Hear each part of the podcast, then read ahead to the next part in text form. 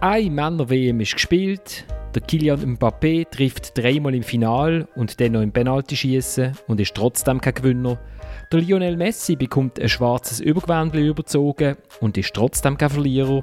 Emire und FIFA-Chefs und französische Präsidenten bekommen unglaublich viel Zeit auf unserem Bildschirm, wo wir doch nur sehen wollen, ob der Angel Di Maria jetzt gerade aus Freude oder aus Trauer oder aus Ernüchterung, äh, Erleichterung heult.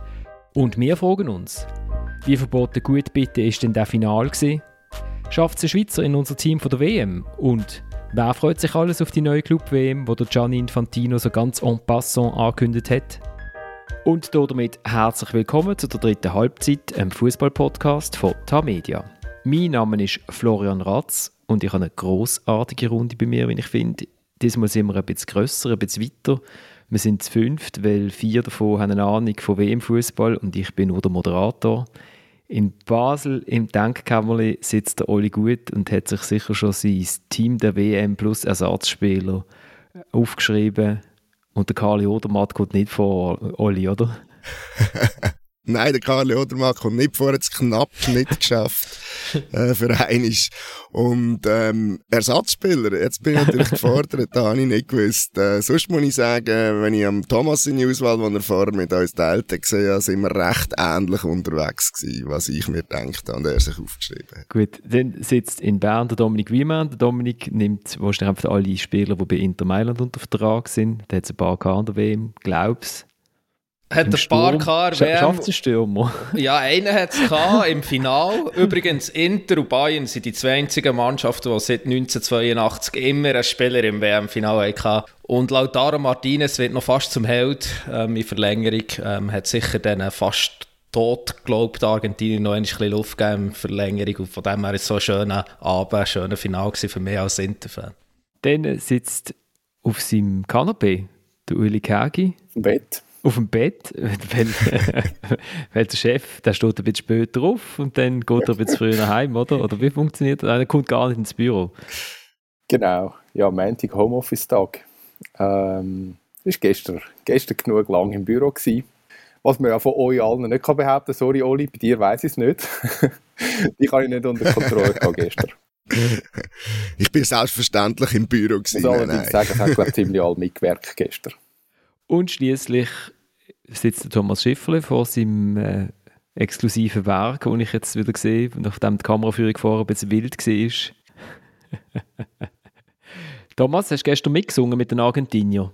Ähm, nein, nicht mitgesungen, aber ich muss, äh, ich muss sagen, ich bin habe hab ganz kurz geschaut, Fußballen nach dem 2-0, weil das habe ich so ein unglaubliches Goal gefunden wahrscheinlich, äh, nein, nicht nur wahrscheinlich, sondern für mich das schönste Goal von der ganzen, von der ganzen WM. Äh, wenn man es jetzt als Einzelaktion nimmt, ist wahrscheinlich das von Richard Lisson, aber als Gesamtkunstwerk ist das 2-0 gestern äh, für mich unübertroffen. Und dann habe ich wirklich, da habe ich einfach als Fußballfan, habe ich da einen ganz kurzen Moment Freude gehabt. Gibt es davon Bilder, Thomas? Also, die, die würde ich noch gerne sehen. Nein, ich weiß es. Nicht nur du wahrscheinlich. Nein, kann, du kannst dir ja vorstellen, wie das ist, wenn einer einen Fuß ballt. Das ist ja ganz einfach. also, wenn du im WM-Stadion gesehen wärst, dann hätten wir ein Insta-Reel von dir, oder? Nein, hätte man, nicht, hätte man nicht. Ah, okay. Nicht. Okay. Nicht. Ich habe mir ein einziges Mal in meinem Leben als Journalist eine kleine emotionale Geste geglaubt, aber unter dem Pult und das war am Champions League-Final 1999 Manchester United gegen Bayern München. Heute kann ich das auch zugeben. Hat aber dein damaliger Chef gar keine Freude gehabt, vermutlich, der neben dran geguckt ist. Er hat äh, 1-0 geschrieben. 1 war für Bayern. Bayern hat sich im Griff gehabt.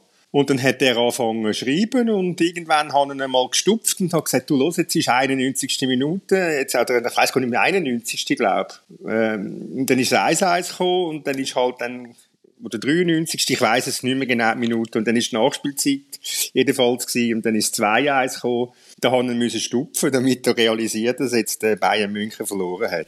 Und für, und für die jüngeren Hörer muss man ja sagen, also 93. Minute, das hat es damals zum Teil gar nicht gegeben in einem Match, oder? Äh, das ist vorher es ist, glaub, das ist 2-1, es ist, glaube 91. gewesen, wenn wir nicht, es ist ja 89. 91. jetzt nicht drauf behaften, aber jedenfalls ist es ein, äh, ist ein, äh, ein lustiger Abend gewesen. Nicht für alle. Die Schwarmintelligenz von, von Wikipedia sagt, es ist 91. und 93. 91. und 93 ist gut.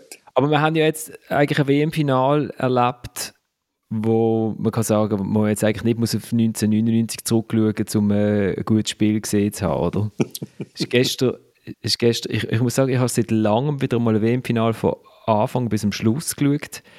Äh, das liegt irgendwie dran, ich weiß nicht, 2010 bin ich glaube ich eingeschlafen vor dem Final und dann irgendwie durch das Schreien von der Spanier in der Nachbarschaft aufgeweckt worden. Dort habe ich irgendwie noch das Goal gesehen. Ähm, aber das hat sich irgendwie gelohnt. Der, mein Nachbar hat sein Fernsehen verkauft und ist dann zu einem Überraschungsbesuch mit seinen Söhnen auftaucht bei mir. Hey, können wir bei euch schauen? Ja, weißt du, so wie auf dem Laptop. Und ich gesagt, ja, ja, schon gut. So. Dann sind wir da im Chaos gesessen. Drei Kinder zwischen vier und acht. Ich sage jetzt nicht nur während der 120 Minuten die ganze Spannungsbogen aufrechterhalten kann, aber doch, es ist, ist lustig gewesen. Was hat dir denn am meisten gefallen, Dominik? Außer deinem Stürmer von Inter Mailand.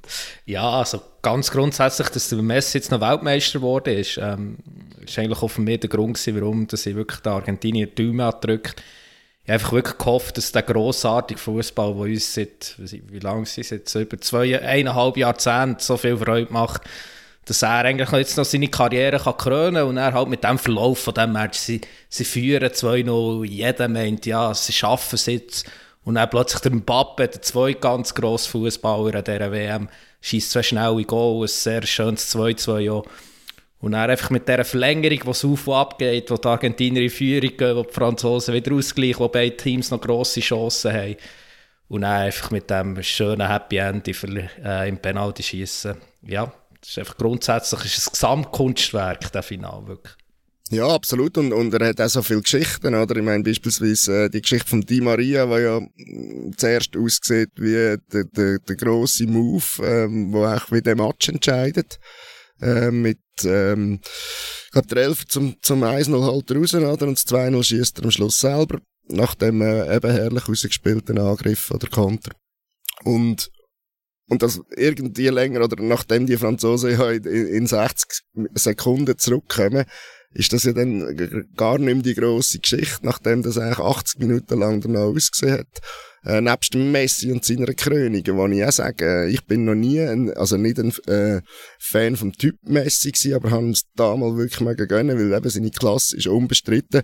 Und ich habe es letztes Mal schon gesagt, er, er, er mich, er hat mit dem Turnier klar besser, dunkt mit klar mehr Einfluss und Stringenz als vor acht Jahren, wo sie im Finale gewesen sind. Und er ist einfach ganz klar der beste Spieler von dem Turnier gewesen. Und darum ist das mm, so etwas von verdient. Wenn es Franzosen gemacht hätten, hat das auch gute Gründe gehabt. Ich meine, äh, eigentlich hat man ja zuerst das Gefühl gehabt, das ist jetzt eine Enttäuschung, was sie da liefern im Finale. Und am Schluss haben sie aber genau das geboten, was sie eben können, nämlich aus wahnsinnig wenig äh, Druckmoment raus, äh, mit einer riesen Effizienz die Goal schiessen. Und von dort her war es perfekt von A bis Z. Angel Di Maria, wo ich froh war, dass er sicher viel getrunken hat, auch wenn er auf der Bank war, weil er so viel gekühlt hat während dem ganzen Match. Ich denke, irgendwann kommt er in eine Dehydration rein. Oder er ja schon, nachdem er es 2-0 geschossen hat äh, dann heult er, wo die anderen ja. äh, aufholen. Dann heult er, weil sie 3-2 in Führung gehen. Ich bin sicher, dass so, sie haben ihn leider dann nicht mehr gezeigt. Er hat sicher geheult, wo die anderen 3-3 geschossen haben. Und während dem Penalty-Schießen im Jahr hat er einfach durchgehüllt in ein Schloss und bis er dann am Schluss gehüllt hat vor Freude. Das ist, also, war, das habe ich super gefunden von, von der Regie, dass immer der Angel, die Maria und wir sind schon wieder dort gehockt und, und äh, die Kinder haben gefragt, warum, warum heult er jetzt? Heult er jetzt, weil er glücklich ist oder weil er traurig ist? ja, aber das zeigt ja erstens, wie viel Druck auf den Argentinier ähm, hat gelastet, aber auch, wie wichtig so ein WM-Final ist. Und es gibt einfach kein Match wie ein WM-Final. Man spielt für ein Land, das ist alle vier Jahre, das ist echt das Größte, was man kann erleben als Fußballer. Und darum habe ich die Bilder auch so schön gefunden. Sie haben es wirklich einfach gezeigt, Bilder sagen manchmal mehr als Worte und der grennende Maria hat einfach gezeigt, wie wichtig so ein WM-Final ist. Ja, und wir haben jetzt die grosse Geschichte Messi, aber ich meine, wie unglaublich, also wie groß kann man denn verlieren, wenn man Kylian Mbappé heisst? Also ich meine, was, was will er noch liefern in dem Final? Er macht äh, alle drei Goal von den Franzosen äh, auf dem, also im Spiel, plus macht es im Penalty. Ähm, drei Goal in einem Final bin ich mir gar nicht sicher. Hat es das gegeben? Es hat gestern nie ist jemand 1966. Berühmte Final, Deutschland. Der Hurst, ah ja, der Hurst macht genau. drei. Ja, richtig, ja, natürlich. Und, ähm, aber eben, eine unglaubliche Leistung von ihm, äh, äh, äh, ist so eine positive Verlierergeschichte, oder? Man kann ihm nichts vorwerfen. Es ist eine brutale Geschichte er macht eigentlich. etwas, wo, wo, wo wird bleiben. Es ist eine brutale Geschichte, ja. Ja, das hat man ja auch gesehen nach dem Match. Also, das ist für mich schon auch eine ganz grosse Figur von dem Finale und ja, es ist schon eigentlich sein Drama, oder? Wahnsinnsgeschichte, dass du drei Goal machst und am Schluss bist du, bist du der Verlierer. Das, das, das kann es ja eigentlich gar nicht geben. Vor allem in so einem Spiel, wo es ja im Normalfall, wo es im Normalfall nicht, äh, nicht so viel Goal gibt. Ja. Also drei Goal langen wahrscheinlich in 99% von allen Finalen. Aber Messi hat schon noch dürfen gratulieren, oder? Also zumindest die Kameras haben es nicht eingefangen und ich glaube, es ist sicher auch den ganzen Abend irgendwo eine Kamera auf diesen zwei gewesen. Und das hat mir ein gefällt. Äh, also, es haben sicher auch nicht das beste Verhältnis, die zwei, aber ähm, ja, das hat mich ein bisschen bisschen schade gedacht, Mbappe, aber passt halt doch ein bisschen zu dieser Figur. Ist ein grossartiger Fußballer, aber einfach mit typ, als Typ würde ich nicht mit ihm war. Er ist wirklich äh, äh, ja, ein grosser Selbstdarsteller. Der ist 24. Schießt drei Goal plus ein Penalty, Penalty schiessen einmal.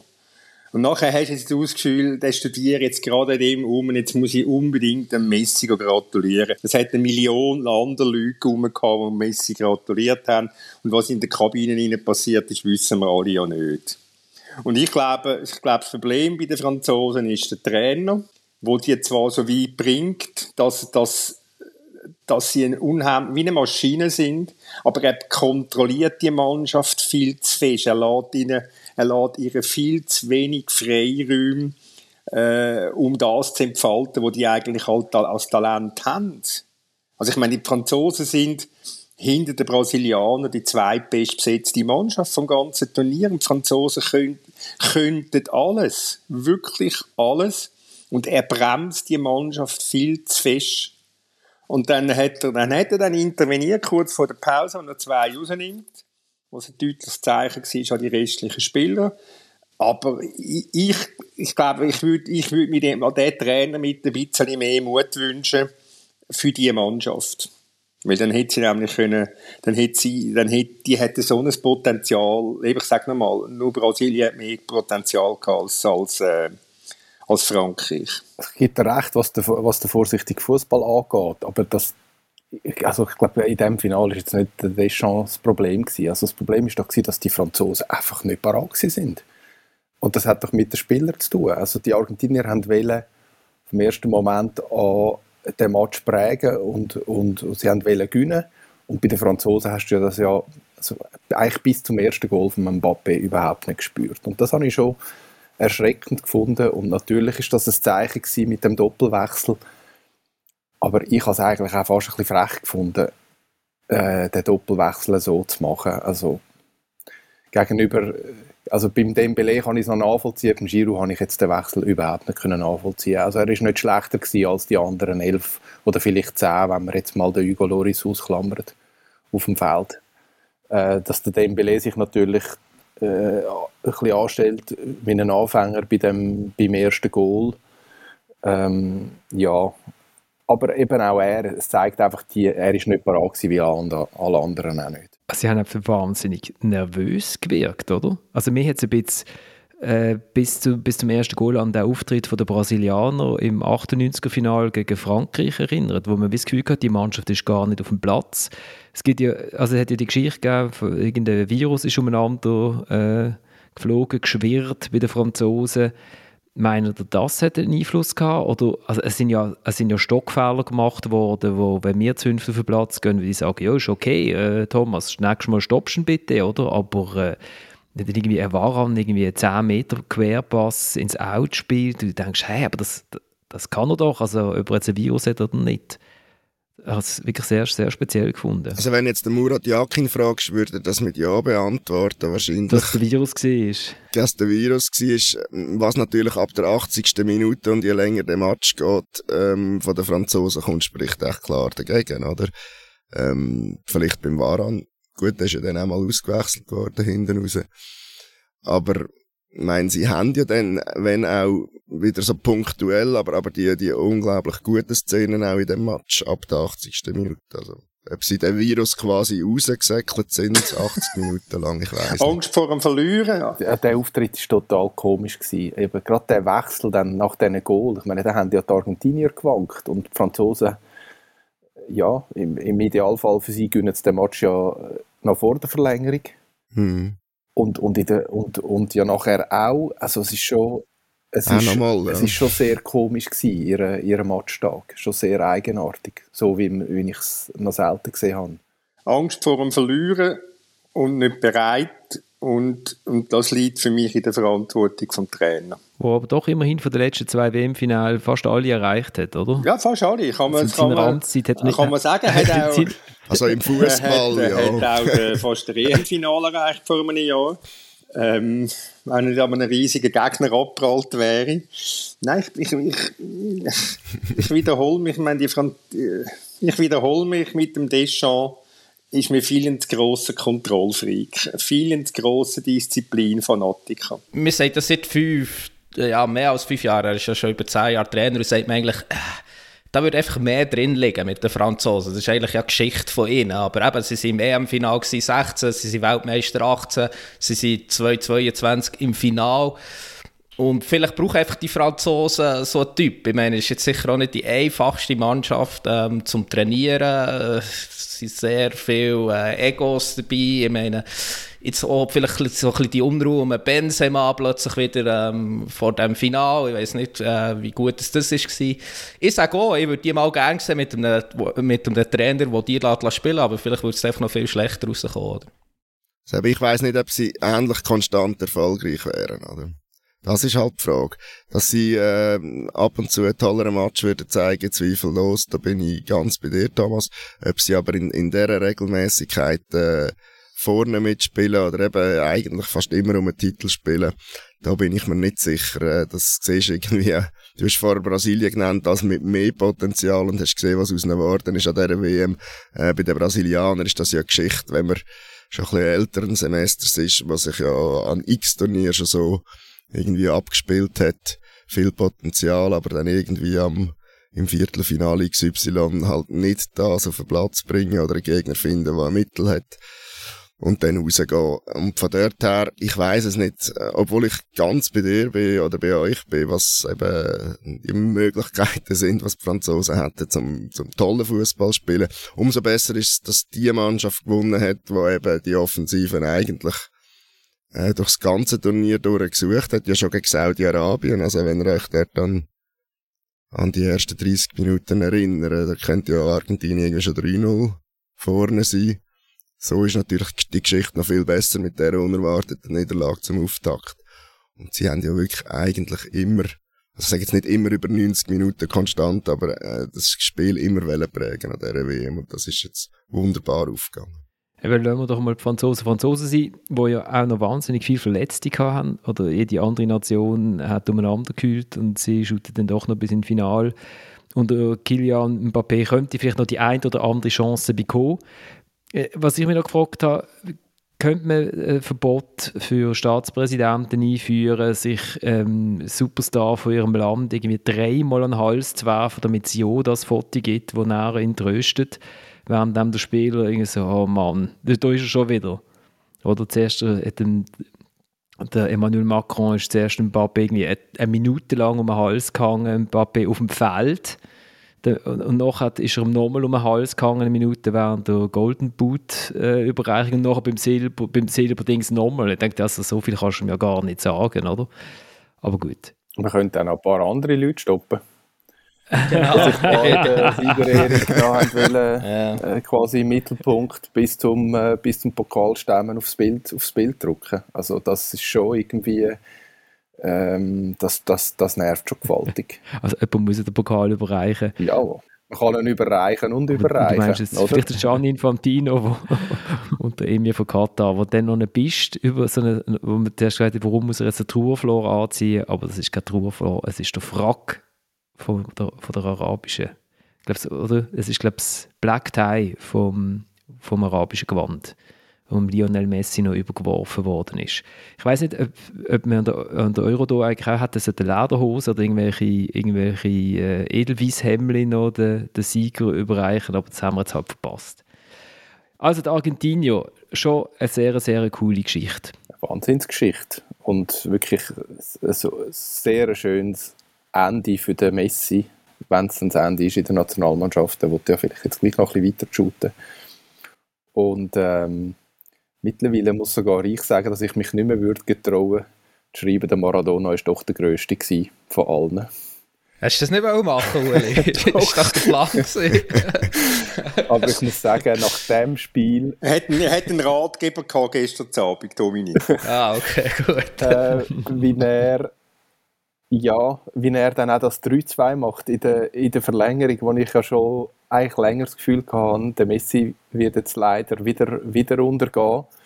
Ja, es ist eine gewaltige Geschichte und also es freut mich extrem für ihn als, für ihn als Fußballer, weil es einfach, ja, der ist, der jetzt die letzten 15 Jahre geprägt hat, wie, wie kein anderer und, und das jetzt wirklich noch, noch Krönung ist, wo ihm gefehlt hat. Und, Siehst ist halt doch die beste Weltmeisterschaft ja. aller Zeiten.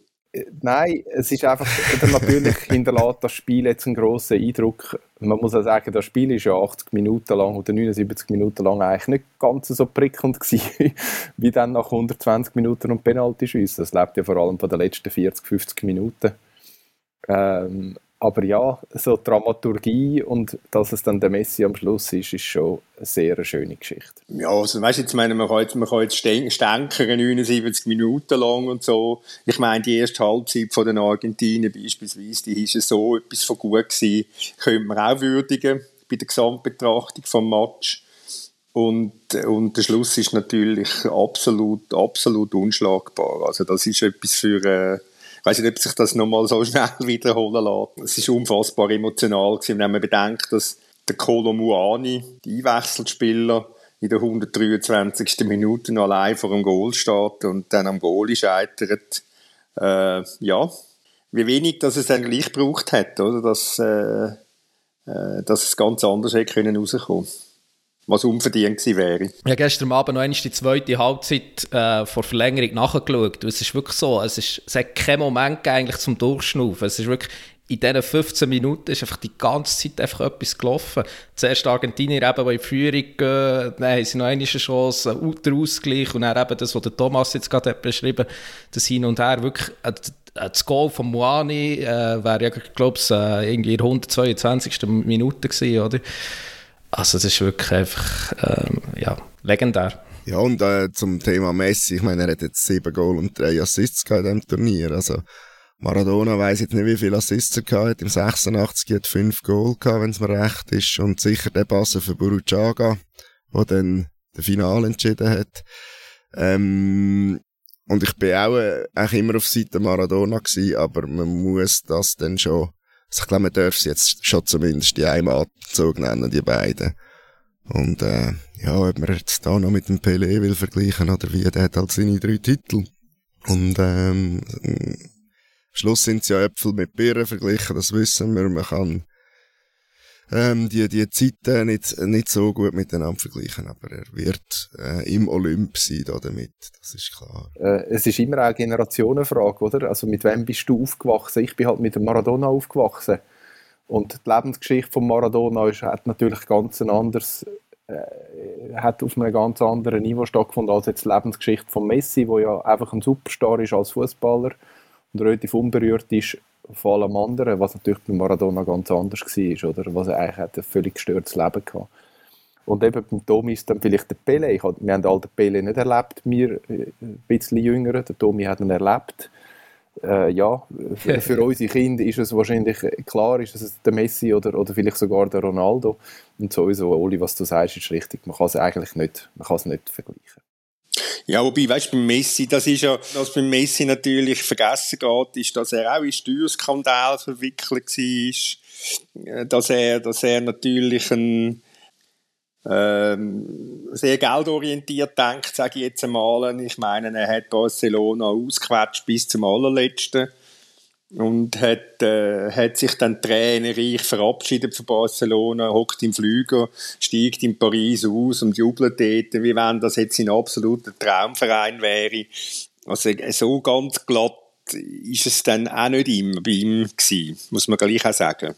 Und es passt ja ein bisschen, dass er jetzt in Katar Weltmeister geworden ist, oder? Also, bei der WM, die so gekauft war, wie noch keine vorher, und ja. Dominik, du hast noch etwas sagen ja, also ich meine, Maradona, da bin ich zu jung, dann nicht gesehen spielen. Ich habe natürlich einige von den unglaublichen Szenen äh, gesehen und ich glaube einfach eben, wie es der Uli schon ein bisschen hat und der Maradona ist halt einfach Ikone. Ich habe das gestern in einem Public Viewing geschaut, das Endspiel und da hat es auch wirklich Leute mit dem Maradona ähm, auf ihrem Shirt oder so ein bisschen wie der Che Guevara oder der Maradona ist eigentlich auch so ein bisschen der Che Guevara vom Fußball und das wird ja der Messi nie erreichen. Ich meine, er ist ein Langweiler, aber im fußballerischen Schaffen spricht echt für ihn. Das ist auch das Größte, was jetzt wirklich ein Fußballer geschafft hat. Auch wenn es wirklich schwierig ist, das wirklich zu vergleichen. Was mir einfach noch wichtig ist, und es gibt wirklich immer noch von diesen Leuten die Ronaldo, Cristiano Ronaldo Jünger.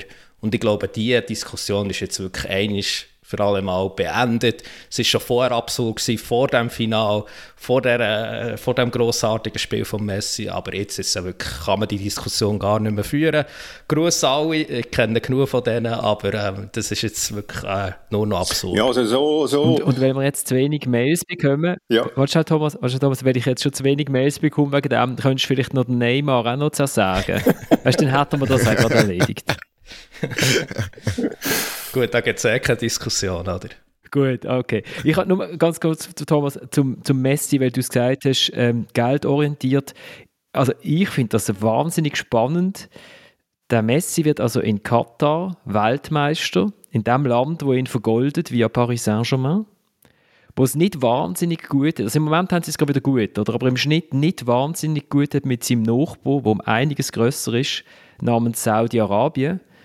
Und während der WM in Katar macht der Messi auf allen Ebenen Werbung für Visit Saudi-Arabia, weil er einfach wahnsinnig gerne auf Saudi-Arabien in Ferien geht, das wissen wir. Oder wie der David Beckham einfach gerne auf Katar geht, geht essen. Und gleichzeitig will Saudi-Arabien die WM 2030, wo Argentinien auch will.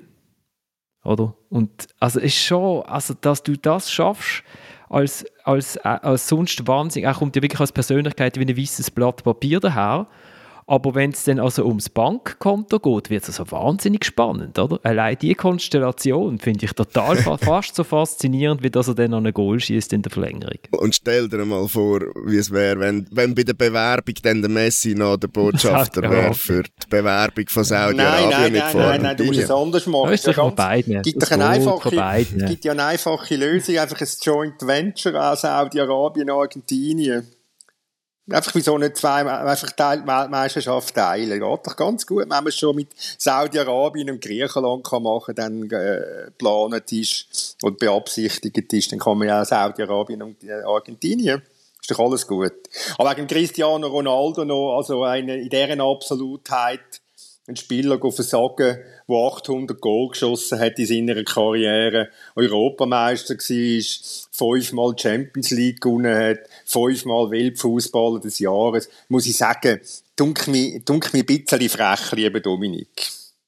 Ich habe nur gesagt, er ist schlechter als der Messi. Also ich weiß nicht, was das für Sagen ist, aber kann, ist gut. Kann, kann, ich noch sagen, dass es fast nichts mehr gibt, wo, wo, nichts gibt, wo mir mehr langweilt als Diskussion darüber, ob ein Fußballer der beste ist von allen Zeiten. Was ist ja völlig, es shootet immer noch elf, oder? Darum können wir darum hat der Thomas ja liebevoll ein, ein WM-Team ein WM-Team. Äh, was ich mir überlegt habe, wenn es wie im Eishockey, nur noch ganz schnell, weil ich ja für die absurden Gedanken heute zuständig bin.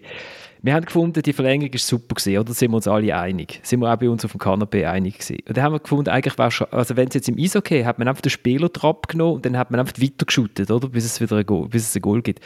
Wenn du jetzt am Schluss aufs 1 gegen 1 kommst, lässt du dann den Goalie gegen den Mbappé shooten oder den Messi? Gut, nächster nächste absurder Gedanke. Du hast, glaube ich, ein bisschen zu viel Zeit gehabt gestern Abend. Ja. Während, während, dem andere Leute, während dem andere Leute gearbeitet haben, hast du Zeit ja, gehabt. Ich habe Hast du Zeit gehabt, für, äh, für absurde Gedanken dir zu machen? Ich habe es hab kurz überlegt, ich glaube, ich hätte den Goalie gegen den Papelo Oh, shooten mit dem definitiv Messi. der Goalie. definitiv der Goalie. Ich glaube, da spricht das Alter von Messi dafür. Oder sonst einfach ein 100-Meter-Sprinter. Das wäre vielleicht auch eine Variante. Ja, genau. Der, der argentinische Goalie, auch noch mit drin interessant. Was ist das? Ist das der Gruß an Granit gewesen? was ist das genau? Was, was, was, äh, was will uns das sagen? Vielleicht kann der, der Sandro Benini bei uns nochmal eine Abhandlung über die goldige Hand am, am, im Schritt äh, schreiben, nachdem er ja über die Hand im Schritt schon geschrieben hat. Was sagt uns das? Vielleicht ist es eine Kritik an der FIFA und all diesen Auszeichnungen, wer weiß. Ja, ich meine, der Verdacht mit dem Chaka ist gar nicht so schlecht. Sie haben ja noch zusammengespielt bei Arsenal. Also Ja. vielleicht wirklich. Also. Ich bin froh, dass Okay. ich gestern im Nachgang von dem Match nachher müssen meine Augen auf den Computer richten und dann gar nicht mehr können Fernsehen schauen und gar nicht mehr gesehen haben oder erst im Nachgang mitbekommen, was da alles noch passiert ist. Äh, Ich bin, ich bin dafür, dass wir in Zukunft einfach nach dem, nach dem Schlusspfiff eigentlich quasi aus dem Stadion sich verabschieden mit Übertragung. Da muss man das andere nicht mehr schauen. Gut, es ist auch äh, sehr lang gegangen, muss man dazu noch sagen. Also, das habe ich auch noch nie erlebt. Also, wie wird denn das in den nächsten, in vier Jahren, in acht Jahren? Also, was, was macht man da noch alles? Bald länger als der Match. Ja, gleich wird noch der Linksverteidiger vom Turnier auch noch gewählt und der darf da auch noch führen. Und ich habe mich dann auch gefragt, wären denn andere auch da gewesen von anderen Mannschaften, wenn man die gewählt hat? Oder äh, ist das einfach Zufall? Oder haben wir genau so gewählt, dass sicher alle vor Ort sind? Die technische Studiengruppe um den Pascal Zuberbühler wird das genauso gewählt, dass nur Leute dort die, die gewählt haben, die im Stadion sind. Ich sage nichts gegen die einzelnen Wahlen, aber die hätte man jetzt so können machen, oder? Aber man hat sich auch einen Bono können vorstellen als Goalie beispielsweise. Ist der noch der gewesen? Hm. Also wenn wir, wenn wir, äh, also wenn dir ein WM-Team wählen, Ja, unbedingt. Domi seine Liste gibt ja schon vielleicht noch da und dort zu diskutieren. also der Thomas hat, der Thomas hat das mit äh, Akribie gemacht und Extrem empirische Untersuchung eigentlich da angerichtet, genau. Haben wir doch immerhin zwei Minuten Zeit gegeben. Ja, aber was ich, was ich noch möchte sagen, was mir auffällt, ist, im Normalfall ist es ja immer so, dass wir eigentlich das erste Mal über die Aufstellung streiten, weil wir ja nicht genug Stürmer können nominieren können. Am liebsten wären uns ja meistens fünf Stürmer. Aber der Tommy hat es jetzt geschafft, tatsächlich nur mit zwei Stürmern zu spielen. Zu spielen. Das ist, Und dann sind ja erst noch beide von Deutschland, so viel können wir schon verraten. der Spanier auf der Ersatzbank. Das war auf der Ersatzbank, genau. Nein, also ich meine, ich glaube, also ich glaube, über Messi, Messi und Mbappe müssen wir nicht eine Sekunde, ja, nicht einmal drüber diskutieren. Und ich glaube, es gibt auch keinen Stürmer, der es verdient hätte, neben diesen zwei zu stehen. Darum wäre es, bei mir ist es ein 4-4-2, weil ich einfach auch ein Angebot von sehr, sehr vielen sehr guten Mittelfeldspielern gesehen habe. Also mehr gute Mittelfeldspieler wie der Stürmer, darum ein 4-4-2. Aber wir wir trotzdem trotzdem in Goal ja. Genau. Also können wir jetzt mit dem System leben oder nicht? Doch, das war ein gutes Argument, gewesen, dass keiner neben und Messi kann stehen und das winkt Ausser der. Ronaldo hätte es verdient, natürlich noch so als Ehrenpreis, oder? Ähm, nein, beim Go Goalie, Goalie gibt es verschiedene Auswahlen. Man kann, der Oli hat ihn vorher angesprochen, den Bono nehmen von Marokko. Äh, man kann auch den Livakovic nehmen von Kroatien als Penalty-Killer, wie man so schön sagt. Oder man nimmt den Martinez, weil er der Finalgoal ist, der Weltmeister-Goalie und in der 323. Minute noch eine gewaltige Parade gezeigt hat, wo der, wo der Sieg ermöglicht hat. Also, ich glaube, bei diesen drei könnte man fast würfeln und würde, nicht der falsche Typen. Nein, bin nein. Also, ich finde, da muss man ganz klar den Martinez nehmen, weil ich meine, er ist neben oder nach dem Messi der zweite argentinische Spieler von dem äh, Final. Ich meine, eben seine Parade in der 123. Minute, aber auch im Penalty schießen ähm, hat er ja zwei und er ist auch schon im Viertelfinal gegen Holland ähm, überragend gewesen, auch eben im Penalty schießen. Und schlussendlich sie sind Weltmeister geworden und für mich ist darum der Fall klar, dass der Martinez der Goalie muss sein. Obwohl die anderen zwei auch ein gutes Turnier haben gezeigt. ich bin für den Bono. In einem anderen Turnier kannst du die anderen problemlos wählen. Das Problem ist, der Martinez hat bis zum Schluss dann schon wahnsinnig viele Argumente gesammelt, oder? Wie sie jetzt der Dominik Ich bin aufzählt trotzdem für den Bono. Ich finde irgendwie, er ist so ein Sympathieträger und das Aushängeschild, eins von, von mehreren von den Marokkanern. Natürlich haben die recht mit, mit eurer sportlichen Einschätzung, dass der Martinez sicher auch nicht die falsch. Gut, die Anzahl Gegengoals, äh, abgesehen vom, vom Spiel um den dritten Platz, der für nichts ist, äh, spricht auch für einen Bono. Ja. Ich finde einfach, ja, ich würde ihn jetzt da würdigen, aber das ist, dass man das kann anders sehen kann, ist okay. Ja, man kann ja nicht äh, wegen der Gesten einen Abzug geben. Hör es auf, ey. ja. Das ist ein bisschen 180 Grad äh, anders wie der du Bono. Du nicht so speisig, komm jetzt. Genau. Also dann äh, äh, einigen wir uns auf den Martinez. Wir einigen wir uns auf den Bono, genau. Florian, das hast da, wir, da, wir, da, wir, da wir ein demokratisches äh, Gremium sind, Ueli, verlierst du sang- und klanglos mit etwa Minimum 3 zu 1. Die Polen sind leider sehr früh raus, sonst wäre es für mich der Chesney gewesen. Ja, der war auch grossartig. Gewesen, ja.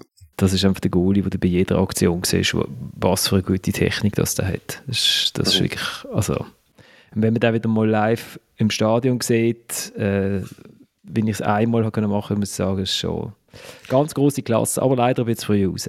Die Juve-Fans würden das nicht bestätigen, aber ist gut. Nicht? Nicht unbedingt. Ist er, ist er nicht gut? Dort. Du hast einfach die Juve nicht gern. Das stimmt, ja. Also in diesem Turnier war er auf jeden Fall sehr gut. Gewesen. Kommen wir zur Abwehr. Muss ich jetzt die Vorschläge mal vorlesen? Hinten rechts. Müssen wir anfangen, oder? Ja, ich, ich kann ein bisschen bei der Außenverteidigung, also muss ich Fernandes. sagen. Fernandes, genau. Äh, bei der Außenverteidigung ist es nicht ganz so einfach gewesen. Ähm, Ashraf Hakimi wäre dann meine Wahl als ein bisschen offensiv ausgerichteter wo die rechte Seite mit dem Ziech zusammen schon sehr gut bearbeitet hat. Äh, viele andere sehe ich, äh, sehe ich nicht. Also für mich wäre es der Silvan Wittmer. Ich kann es gerade sagen, es wäre noch eine Alternative. Ja. Siehst du, Tommy oh, ich gestern auch beeinflussen, aber er hat nicht, hat nicht wollen hat nicht wollen auf den Widmer setzen, aber jetzt wirst du bestraft. Das sind wir schon drei. Jetzt wirst du bestraft. Das ist, das ist, ja, sind meine aber man, ja, ja, ja, ja, mehr schon. Man muss sagen, dass der Hakimi keine falsche Wahl, Wahl wäre. Aber ich finde, der Widmer, wirklich, Widmer hat wirklich eine hervorragende WM gespielt. Drei Matches und wenn man das Achtelfinale ohne ihn sieht, kann man ja, kann man ja auf die Idee kommen, er ist der heimliche MVP von der Schweizer Mannschaft. Aber ich meine, die 20 Sekunden sind so genug von Würdigung für einen Widmer, oder? Also, es ist ja wirklich der Hakimi, ich finde, man sollte da den einen oder anderen Marokkaner drin haben. Wenn der Widmer mal bei IB gespielt hätte, Dominik, würdest du ganz anders schwätzen. Aha. Du, deine, du noch deine Verteidigungsrede für den Hakimi äh, fortführen, Dominik? Nein, ich meine, er war ja wirklich ein prägender Spieler ähm, bei Marokko. Ähm, wie es der Thomas gesagt hat, er ist ein Verteidiger, der äh, seine Stärken ganz deutlich in der Offensive hat. Das war schon immer so. Gewesen. Aber er ist ein spektakulärer Rechtsverteidiger. Ich finde, der ein oder andere Marokkaner sollte in diesem Team vertreten sein und da gehört er einfach dazu. Äh, dann wird es wer?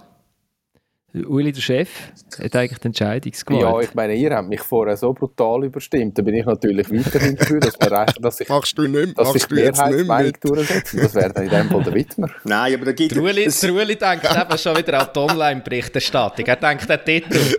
man, man, man, es gibt, es, er, er, braucht noch ein paar Klicks. Da wir aber in einer, in einer Demokratie leben, gibt es auch ein Referendum, oder, wo man kann ergreifen kann. Und da ich, da ich nachher das Vergnügen habe, die, die, die, das Team der WM zu Papier bringen, dann nehme ich mir dann vielleicht beim einen oder anderen, wo man nicht passt, das Recht raus, das halt wieder anzubügen. Und dann wird es möglicherweise einer da Ganz nach dem Motto zu Bern, ob wir machen sowieso was Band. genau. ich, ich, kann mit dem Hakim, ich kann mit dem Hakim, ich kann mit dem Hakim ja leben. Du, kannst, du machst eigentlich sozusagen den Text zu dem, zu dem Podcast-Dings, oder? Dann muss ich nämlich keinen Podcast-Text machen, dann darfst du dafür den Hakim reinnehmen. Weißt du, alle sind schon wieder drei Hakimi. Gut, also. Florian ist einfach der Windfahne. Ich bin eine Windfahne. Seit wir nicht im Bundesrat gewählt worden sind, wir Basel, machen wir, was wir wollen.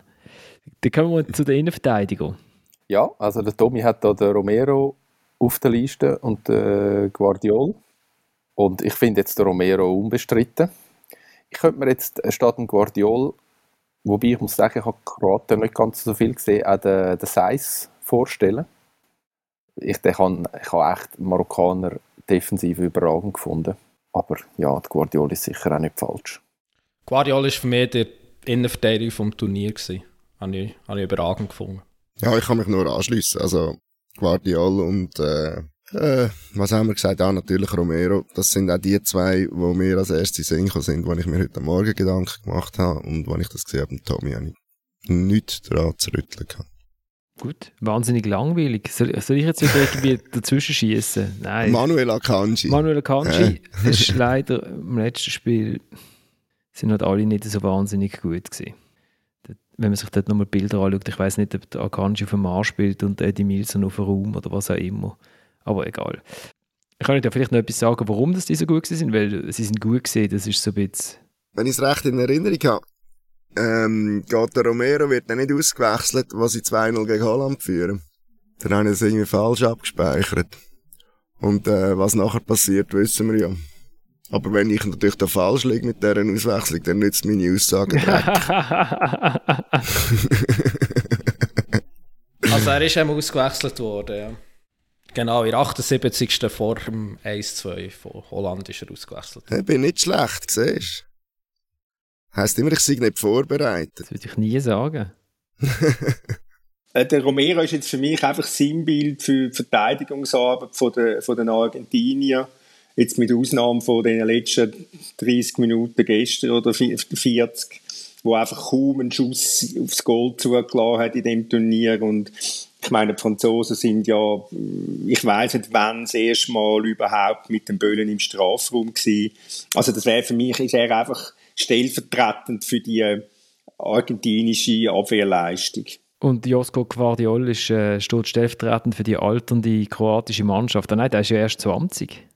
Der ist wahnsinnig jung. Das ist ein sehr kompletter und sehr moderner Innenverteidiger, habe ich den Eindruck gehabt an diesem Turnier. Also, auch eben nicht nur was er konstant abgeliefert hat, auch x so Situationen, wo er müssen antizipieren, klären, in, in, in Extremis und so. Ausser, wo er einmal durchgezogen worden ist vom Messi. Das kann mal passieren. Das kann passieren, das ist richtig. Du bist der Messi ja der Messi. genau. Dann, dann kommen wir zu, zu, der Lieblingsposition vom Uli, Linksverteidiger. Ja. Eben dort, wo es der Sheridan Shakiri zu Weltraum hat können schaffen, wenn er am Alex Frey zugelost hat.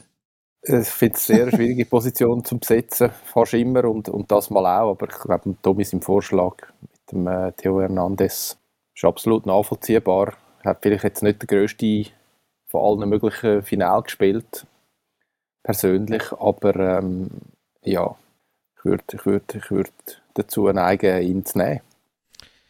Ich, ja, ich bin auch für ihn, obwohl er mir wirklich er unsympathisch ist, was vielleicht auch ein bisschen daran liegt, dass er noch bei Milan spielt, aber auch sonst. Aber ähm, ja, ich meine, es war eigentlich auch typisch, er hat gar nicht gespielt an dieser WM. Der Deschamps hat eigentlich lieber seine Brüder spielen äh, Lukas von Bayern München, äh, wo ein die defensivere Variante war, hinter links, der hat sich dann auch verletzt dann ist der Hernandez reingerutscht.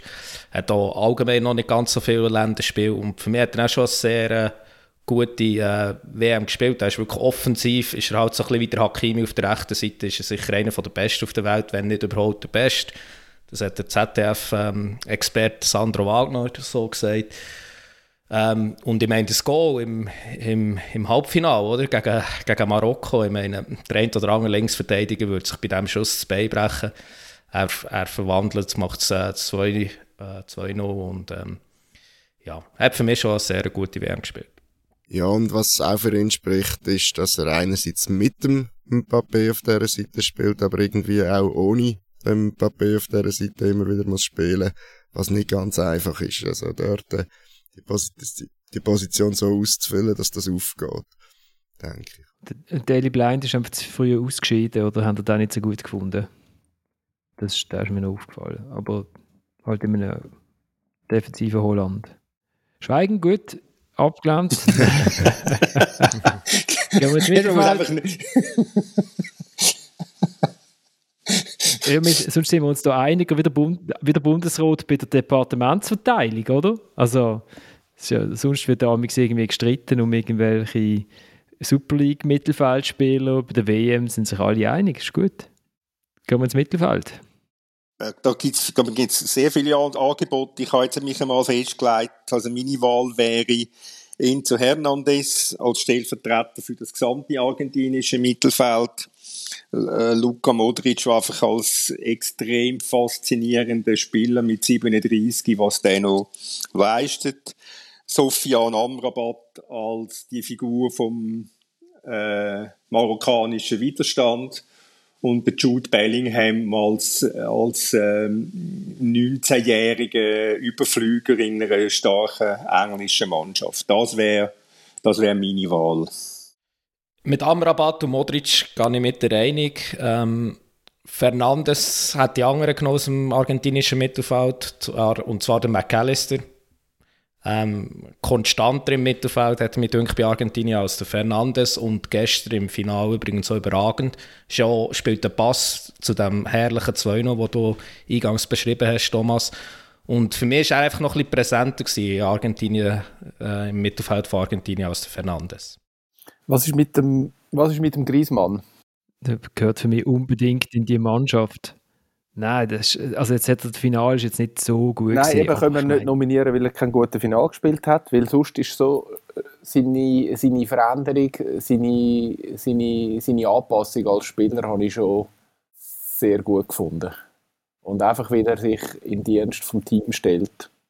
Ja, und ab, abgesehen vom Finale ist er eben für all die Erfolge, die sie unterwegs hatten, extrem wichtig gewesen, oder? Also. Gut, ja, also zum Finale her, also was ja vorher war, ich nicht unbedingt be beurteilen, also vor der WM, aber ich würde ihm so also, Nein, ich meine schon, ja. im Turnier extrem wichtig.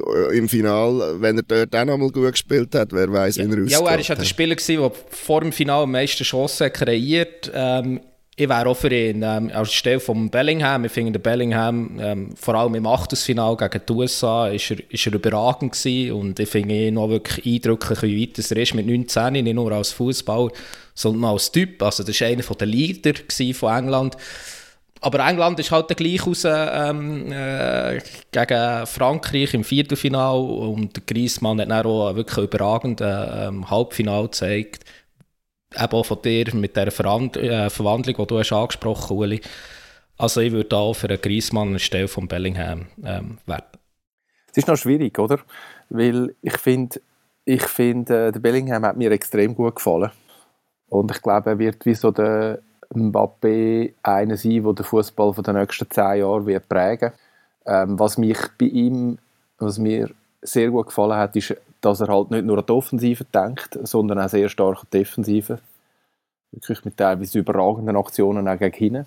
Ja, ich glaube, jetzt sind wir wirklich äh, so, äh, ja, man muss sagen, ja, es wäre gut, man könnte das Fünfer Mittelfeld nominieren. Ich wüsste jetzt ehrlich gesagt nicht, wer ich würde, wer ich würde rausstreichen wenn, wenn jetzt der Griezmann soll reinrücken Ja, und das, was der Dominik sagt wegen McAllister, ist natürlich mhm. auch nicht ohne, finde ich. Also, Jetzt nicht sagen, du hättest die WM nicht gesehen. Und ich hatte den Enzo Fernandes trotzdem auf meiner Liste gehabt, oder? Aber ja, es ist sehr schwer. Also wenn man, sehr schwer. Also wenn man mit Amrabat und Modric sind wir uns einig. Uli und ich sind uns, ausnahmsweise einig beim Bellingham. Das muss man respektieren. Mhm. Und zwei so gewichtige Stimmen für einen Spieler sind, finde ich.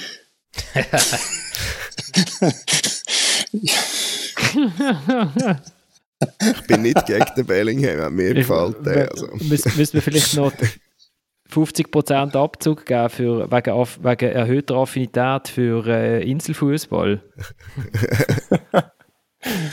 Wie kommst du jetzt da drauf? Also wenn dann auch noch ein mit dem Namen McAllister kommt, dann definitiv, oder? hey, nein, ich finde, man kann Bellingham, Bellingham nehmen, der hat noch sonst einen, der nicht äh, Kroat, nicht Marokkaner, nicht Franzose oder äh, Argentinier ist und sonst hat er, glaube ich, so die Franzosen und die Argentinier, glaube ich, gleich viel Spieler in, in diesem Team vor WM und das würde ich auch nicht ganz verdient finden. Von dem her kann ich mit dem Bellingham leben. Gleichgeschwind, auch bei mir war der Modric drin gewesen, aber muss man ihn wirklich haben? Ich meine, keine Frage, Strahlkraft etc. Natürlich spielt er ein gutes Turnier, aber muss man ihn haben?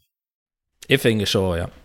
Also ich finde, die Kroaten haben vielleicht das beste Mittelfeld gehabt, ähm, an dieser WM. Ich meine, einfach sicher mal das Spielstärkste und ähm, er ist für mich, der Kovacic ist schon sehr gut gewesen, der Brozovic ist schon gut gewesen, aber für, für den Modric sticht da schon noch einmal raus und es ist wirklich unglaublich, ähm, was er für ein Fußballer ist und ich finde, da kann man ihn sicher auch würdigen und ihn in das Team nehmen.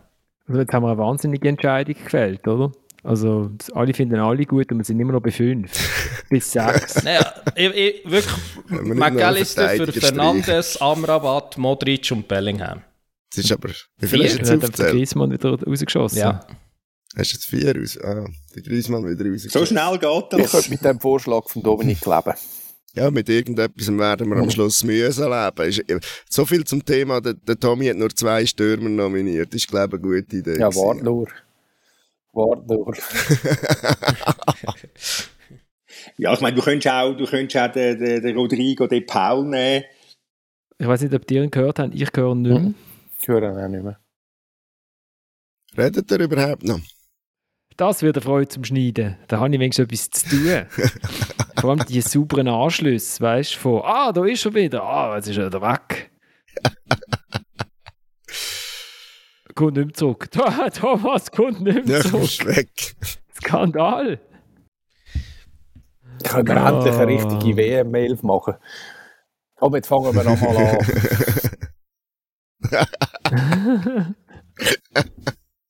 okay, ja, also gut, dann gehen wir ohne Thomas in den Sturm, aber ich meine, ja, so gern, ich, so gern ich durch Breel Embolo in einem richtig guten Team gesehen hat, shooten an dieser WM, weil ich gefunden habe, er ist wirklich richtig, richtig gut in Form gesehen.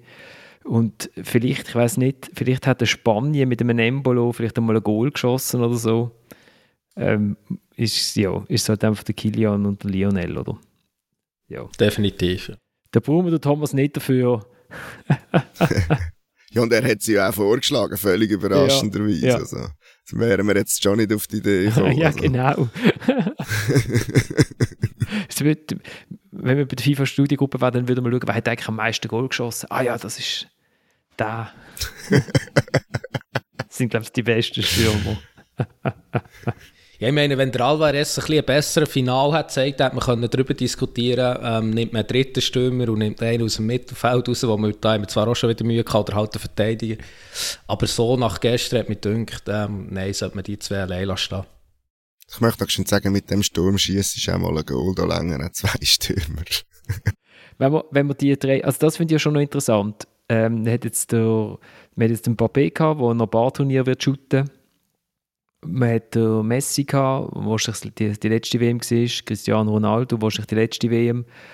Ähm, und, und dann halt noch so äh, äh, bei den Polen noch der Lewandowski, wahrscheinlich letztes oder zweitletztes großes Turnier. Neymar vielleicht. Und der Neymar, wo, aber Neymar könnte schon eine WM, oder? So, aber ähm, wenn man so die, die Einzelspielertypen jetzt vergleicht, ist es irgendwie und, und wie die Mannschaften aufs äh, reagiert haben, finde ich es irgendwie noch eigentlich logisch, dass, dass der Messi Weltmeister geworden ist, oder?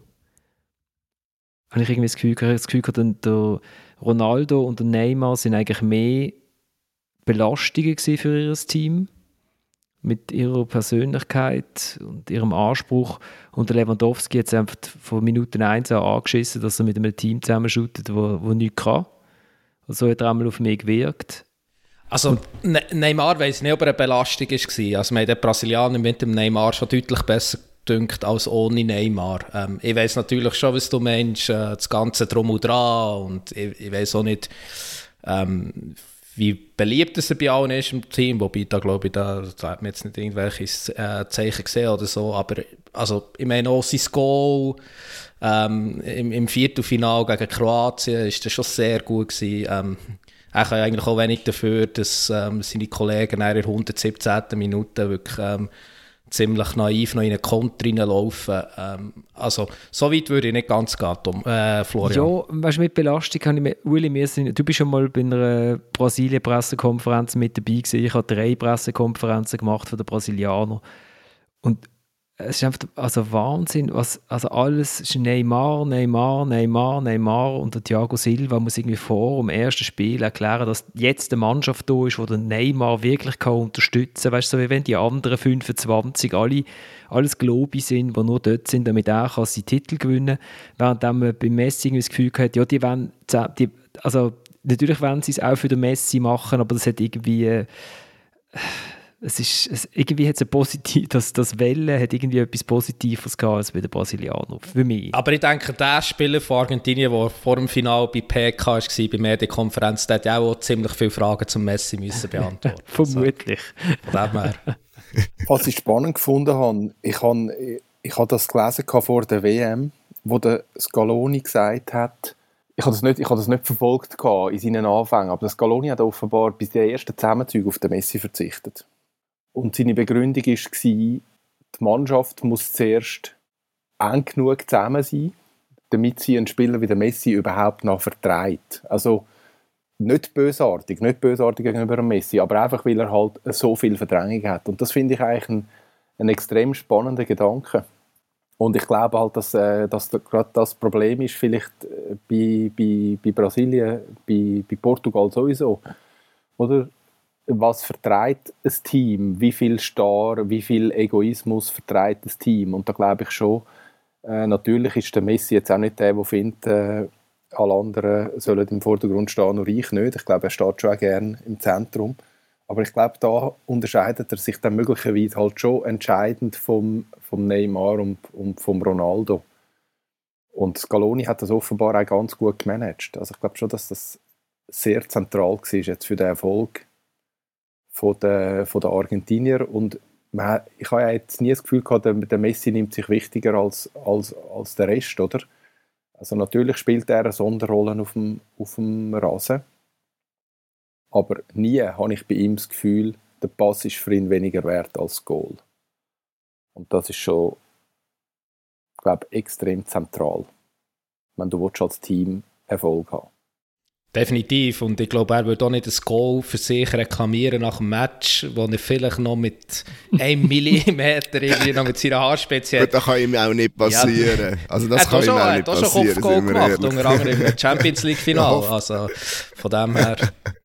Aber ich finde schon, Florian, ich finde, ich find, das ist noch eine andere Frage mit, mit dem verbunden. Weißt du, was kommt dann jetzt nach? Also klar, den Mbappé werden wir äh, als, als Publikum vielleicht noch zehn Jahre erleben äh, den Haaland werden wir vielleicht äh, auch noch 15 Jahre sehen, aber vielleicht nicht so ganz, aber vielleicht nie an der ganz in dieser grossen Rolle an diesen, an diesen Turnieren mit den Nationalmannschaften.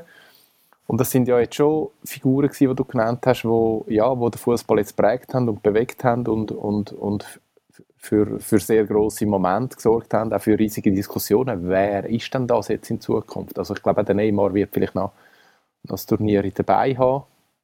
Musiala von Deutschland, also sehr, sehr, sehr gut für 19 ist er, glaube ich. Ähm, Gavi, Pedri bei Spanien, Bellingham, England. Also ich wünsche einfach Gavi und Pedri wünsche ich einen Trainer. Gut, also der äh, Didier Deschamps zu Spanien. Oder was ist Didier Deschamps zu Spanien.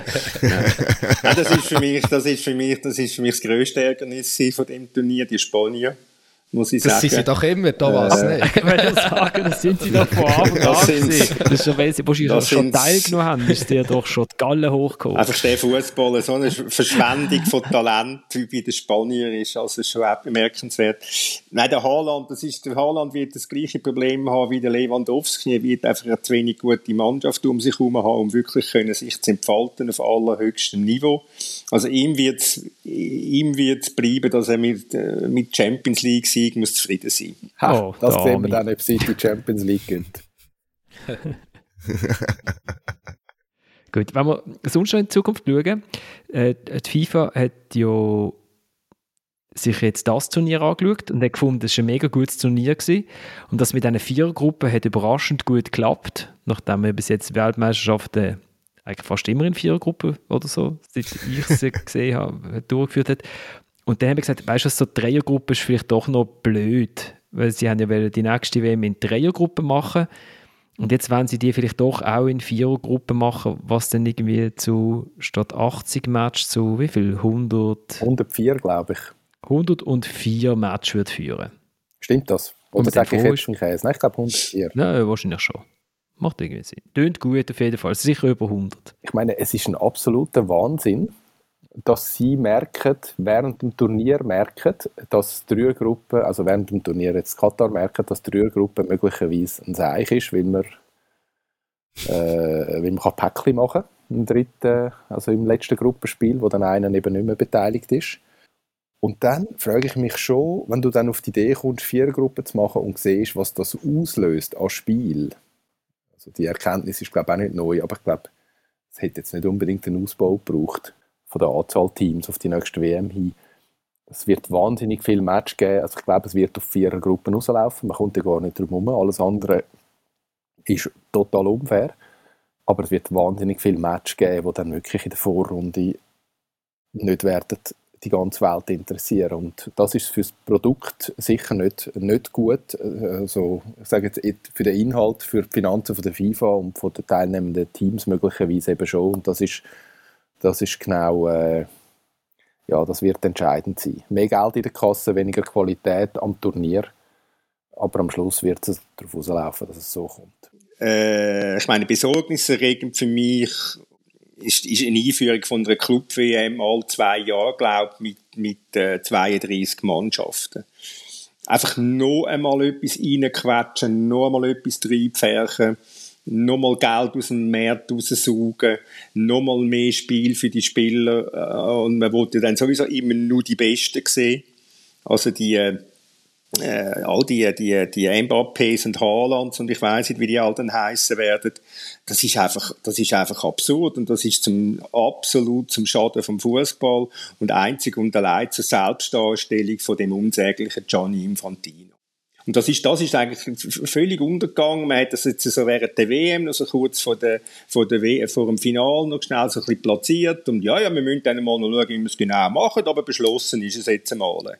Oder? Wird einfach über die Köpfe von der, von der, von der einzelnen Ligen hinweg wird also einfach so etwas beschlossen. Das ist, das ist, das ist unfassbar. Ich frage mich, wie groß der Widerstand wird sein von den Clubs.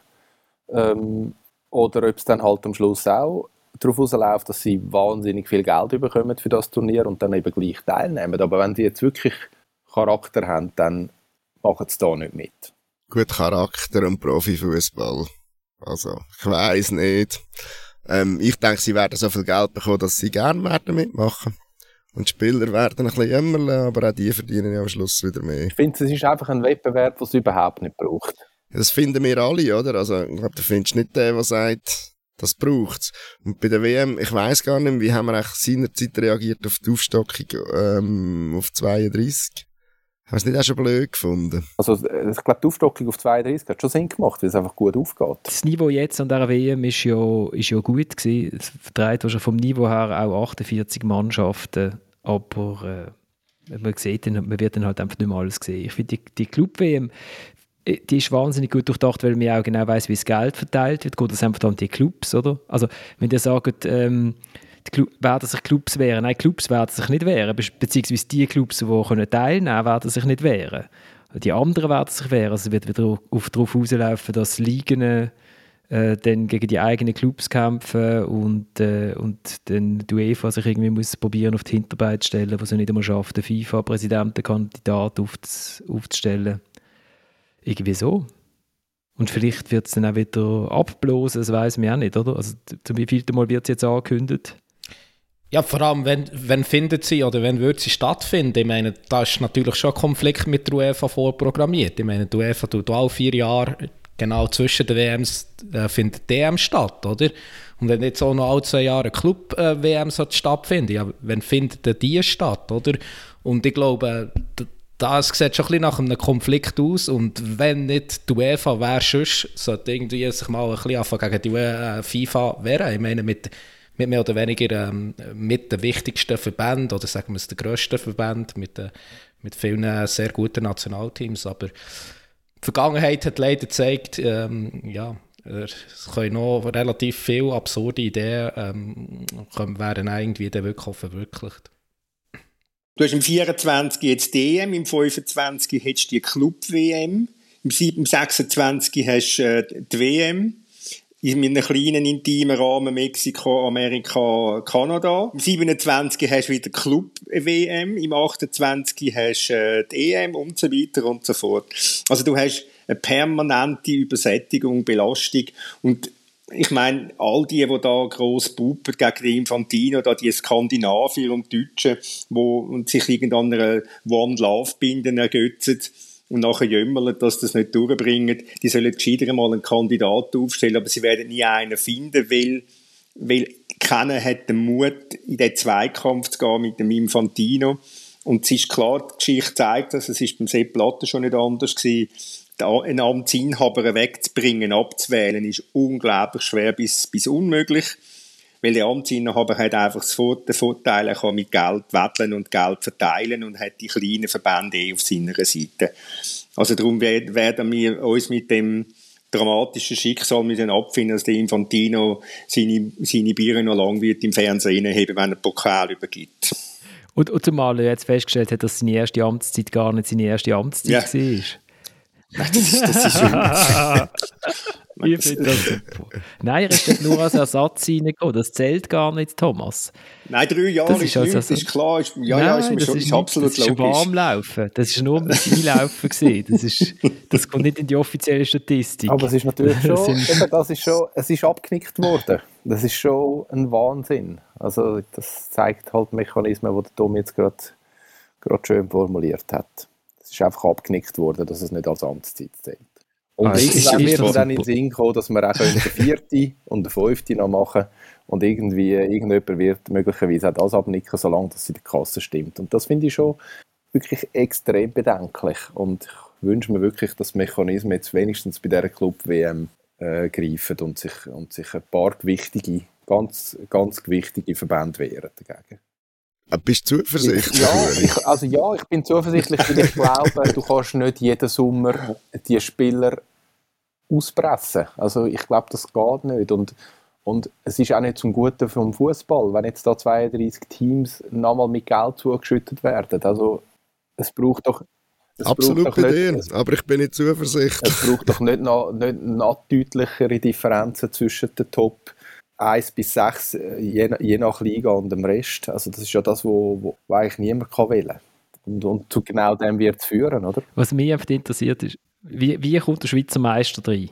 über welchen Qualifikationsweg über welchen Qualifikationsweg schafft es der FCZ als erster Schweizer Club und Club Ich meine, weißt, die, Frage, die Frage ist auch, wer zahlt das alles? Und wo fließt das Geld? Saudi-Arabien im Jahr. Also für etwas. Wo äh, für etwas ist Saudi-Arabien da, stimmt natürlich. Jetzt, wo du ja. sagst, hast du völlig recht. Ja, logisch. Ja. Newcastle hat einen fixen Platz. Gut, dann bin, ich, dann bin ich dafür für den Wettbewerb. also, ich sehe das Problem überhaupt nicht. Ja, wir brechen langsam ab. Wir sind, wir sind spät. Dominik hat schon ganz, äh, ähm, wie soll ich das sagen? Hungerrast. Er geht auf. Sein Blick sagt, ich gebe auf. Das ist gut, ja. hey, ich danke vielmals fürs Mitschwätzen. Ich danke vielmals fürs Zuhören. Wir machen jetzt eine Winterpause. Uh. Ähm, wir machen eine ganz lange Winterpause. Wir gehen unsere äh, Batterien go, go füllen und kommen dann zurück. Es geht ja mega lang, bis die Schweizer Meisterschaft wieder weitergeht. Erst am 21. Januar shootet Luzern gegen Zürich. Äh, am 6. Also das heisst, wir werden in der Woche vor dem 21. Januar wieder, wieder schwätzen über Schweizer Fußball. Und nicht über Mbappés und Messis und. Hä? Und wir finden heraus, wie der Schweizer Meister am Club wird. Ja, genau, das müssen wir noch schnell recherchieren. Ich glaube, sie haben das Reglement noch nicht ganz fertig geschrieben. Äh, wahrscheinlich schreiben sie das auch gar nicht mehr in Zürich, das schreiben sie in Paris, in der, in der katarischen Niederlassung oder bei du, oder FIFA, nehme ich jetzt mal an. Also, ich wünsche euch ganz, ganz schöne Weihnachten. Ich wünsche euch einen guten Rutsch ins neue Jahr. Nehmt euch nicht zu viel vor, dann könnt ihr das vielleicht einhalten. Und äh, wir hören uns im nächsten Jahr wieder. Ciao zusammen. En Argentina nací, tierra de Diego y Leonel, de los pibes de Malvinas que jamás olvidaré. No te lo puedo explicar porque no vas a entender las finales que perdimos, cuántos años la lloré, pero eso se terminó porque en el Maracaná la final color azúcar la volvió a ganar papá. Muchachos, ahora no Quiero ganar la tercera. Quiero ser campeón mundial.